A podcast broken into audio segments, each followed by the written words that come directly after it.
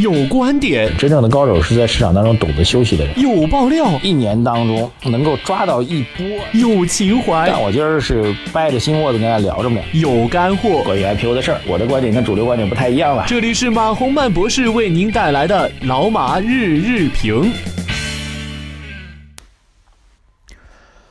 好，各位老马日评的听众朋友们，大家早上好。二零一六年的一月二十五号啊，这个春节新春之前的最后两个交易日倒计时了。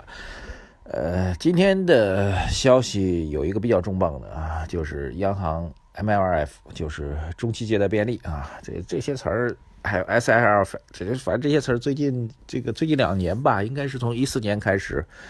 呃，央行创造了很多的新的货币政策调控的工具啊，这个。比较猛的，像以前的存款准备金率啊，然后后面是比较频繁的是这个公开市场操作呀，呃，但是在这两者之间呢，缺少一些过渡的工具啊。就存款准备金率是一个很敏感的一个政策啊，它一旦确定之后，就跟利率一样啊，一旦确定加息或者减息之后，一般都不会再。呃，在在方向上的调整啊，一旦加息就一直加下去，一旦减息就一直减下去，存准率也是这样啊，这个是比较中长很长期的啊，我觉得是至少一年以上的一个一年到两年的这种战略性调控政策。公开市场业务呢又太频繁啊，这个回购时间又很短啊，这个所以处于两者中间有没有什么东西呢？所以央行就中国央行啊，这个非常创造性的创造出类似于 SLF 就是短期的啊常备的这个流动性的管控。MLF 就是我们说的中期的流动性管控啊。昨天呢，这些东西对对我们大多数公众来说有点复杂了啊。您只要大概其知道这个央行最近政策宽松了还是收紧了就成了啊，您不用搞那么细。但是呢，这个昨儿有个消息，就是央行的中期借贷便利就 MLF 啊加了息，加了十个基点啊。这个因为它是一个三到六个月的这样一个呃这个公开市场的一个投放或者收紧吧。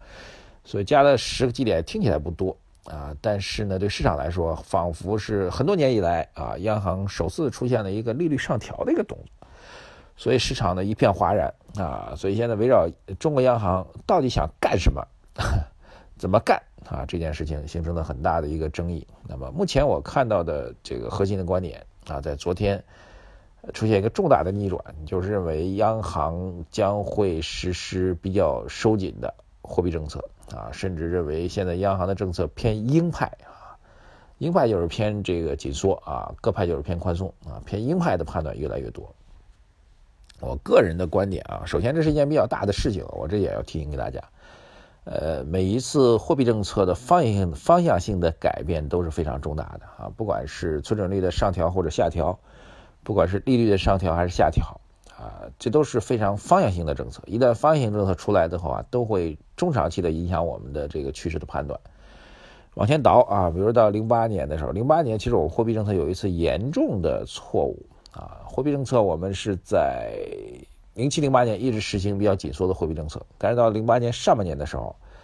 啊，其实美国经济。已经开始出现了这个崩盘的迹象啊，次贷危机已经很明显的情况下啊，美国经济已经出现了这个衰退的边缘啊，或者说崩溃的边缘的时候啊，就次把次贷危机马上就要完蛋的时候，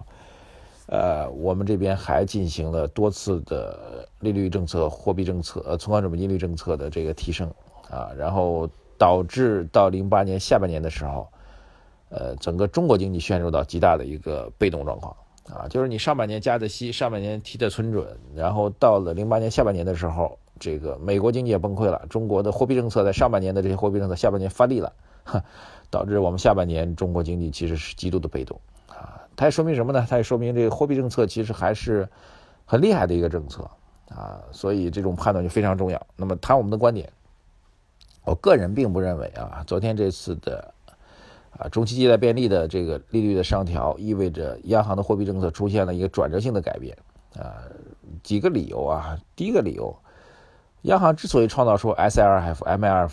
就这些常备借贷便利和这个中期借贷便利，目的就是为了相对比较灵活的去调控货币供给，啊，就是为了避免存准率和利率这种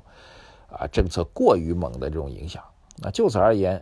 这个它的利率的上调或者它的利率的下调，我觉得并不一定是方向性的转折啊，这是我觉得是我的观点，但这观点值得商榷啊，因为没有历史数据可以参考哈。这种趋势性的转折，在在这两种新的，在这几种新的这个央行货币政策当中，货币政策工具当中还没有出现过，所以我并不认为你们觉得有一次加息就意味着进入加息周期是对的，我也不认为我所说的有一次加息，那么后边就会也有可能会出现减息是对的，只是我们现在没有给这样一个结论，我不知道各位能不能听懂啊？这是第一个话题。第二话题，我们虽然昨天看到了这个十个基点的加息，啊，但是各位不要忘了，就在一周多前，央行还推出了临时性的针对春节期间货币资金极度紧张的定向的存款准备金存款准备金率的下调，啊，如果这两者相比的话，那前者就是一个这个存准率的下调，就是一个大幅度的货币宽松政策。那么利率加了十个点，虽然是收紧政策，但是那究竟是谁战胜是谁呢？东风战胜西风，西风还是战胜东风呢？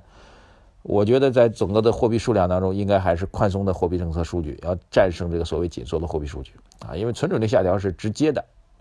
这个货币的宽松直接扔出来了。MLF 这个利率的上调，它并不意味着直接的货币收紧，只是提高了你使用货币的成本而已，两者的力度是不一样的。所以总体来讲，一月份以来整个货币政策宽松依然是。最终的结论吧，就里外里啊，有正有负，正负相抵消之后，可能宽松的政策会更多一点。所以我个人觉得，从货币环境来讲，呃，一月份没有那么紧张，只是央行的货币政策调控会越来越复杂化啊。这个至于全年我们定定的这所谓中性稳健的货币政策如何去执行，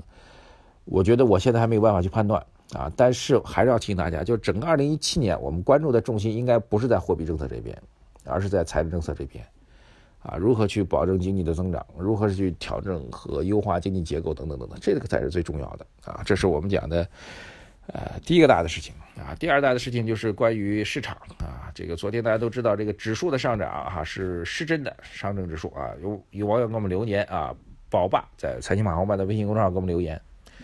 他说马博士会有一跌到两千六百点吗？上证指数的点位很失真，我对后市三个月行情不看好。五月份以后，我想抄底次新股，请问有什么建议？呃，指数失真我同意的啊，石油石化这两个其实是害人精哈，他们一拉，这其他股票都跌，特别中小创啊，中小创也也很很有意思，这涨得快跌得快就是他们的特点。呃，我觉得特别中长期的机会啊，一句话，其实我们也重复过很多回了。今年肯定会有战略性机会，但是我觉得今年的战略性机会现在还没有成型，或者以我按照我的理论和逻辑，现在还看不出来啊。这是第一点。第二点，非常短期的啊，这个今天的市场抛盘就会减少啊，因为今天市场抛盘抛出来之后，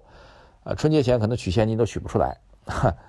对，所以如果有现金需求的话，那么今天的抛盘是没有意义的啊。所以我觉得这两天，从今天到明天，春节前这两天到节后的一两天，如果海外市场中间啊没有幺蛾子的话，应该会有三到四天的交易性机会，非常短期的交易性机会啊。这个各位可以去选择，至于选择什么，本人不知道。说句实在话，本人不知道。因为就是有了这个石油跟石化这种幺蛾子股票在这里，让指数失真之后，什么样的股票在未来三到四天能反弹呢？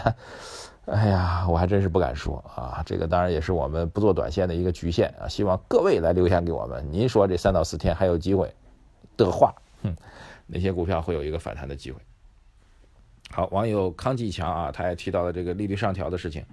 他说建议我们去关心保险股啊，这个观点我是基本上同意的啊。他说房地产要远离。股市里要关注保险股，都以为保险是股市当中的大鳄，其实保险公司在同业市场当中才是巨人。利率上调对保险绝对是属于利好，至于债券市场，大家就忘掉他们吧。呃，还有网友会飞啊，他问我买房子的事情，他说他住在上海张江附近哪里买房子啊？这个首先您生活便利吧，然后相对张江这边，我觉得整个的房价潜力还是比较大的啊。你问了很多具体的问题啊，什么？呃，张江、唐镇、玉桥、三桥、北蔡、前滩、后滩、浦江、周浦、川沙，哎呦喂，哼，我也不是神仙啊，我对这些区域每个具体细化区域的价格我也不是特别清楚啊。这个实话说，但是您在张江附近生活便利的情况下，选择相对价格低洼的地方啊，而且通地铁轨交的地方，我觉得都是靠谱的。这个被套牢的风险极小，好吧，供您做一个参考。好，谢谢各位，再次祝各位投资顺利啊！这个希望各位能够适当的吃一些股过节，但是买什么股，请各位在财经网红版留言给我，我来等着各位的指点。未来四天如果有交易机会，买什么？求各位求指点。谢谢大家。呃，参与我们投资报告会的话，继续留言给我们，姓名、电话、微信公众号，欢迎大家参与，谢谢大家，再见。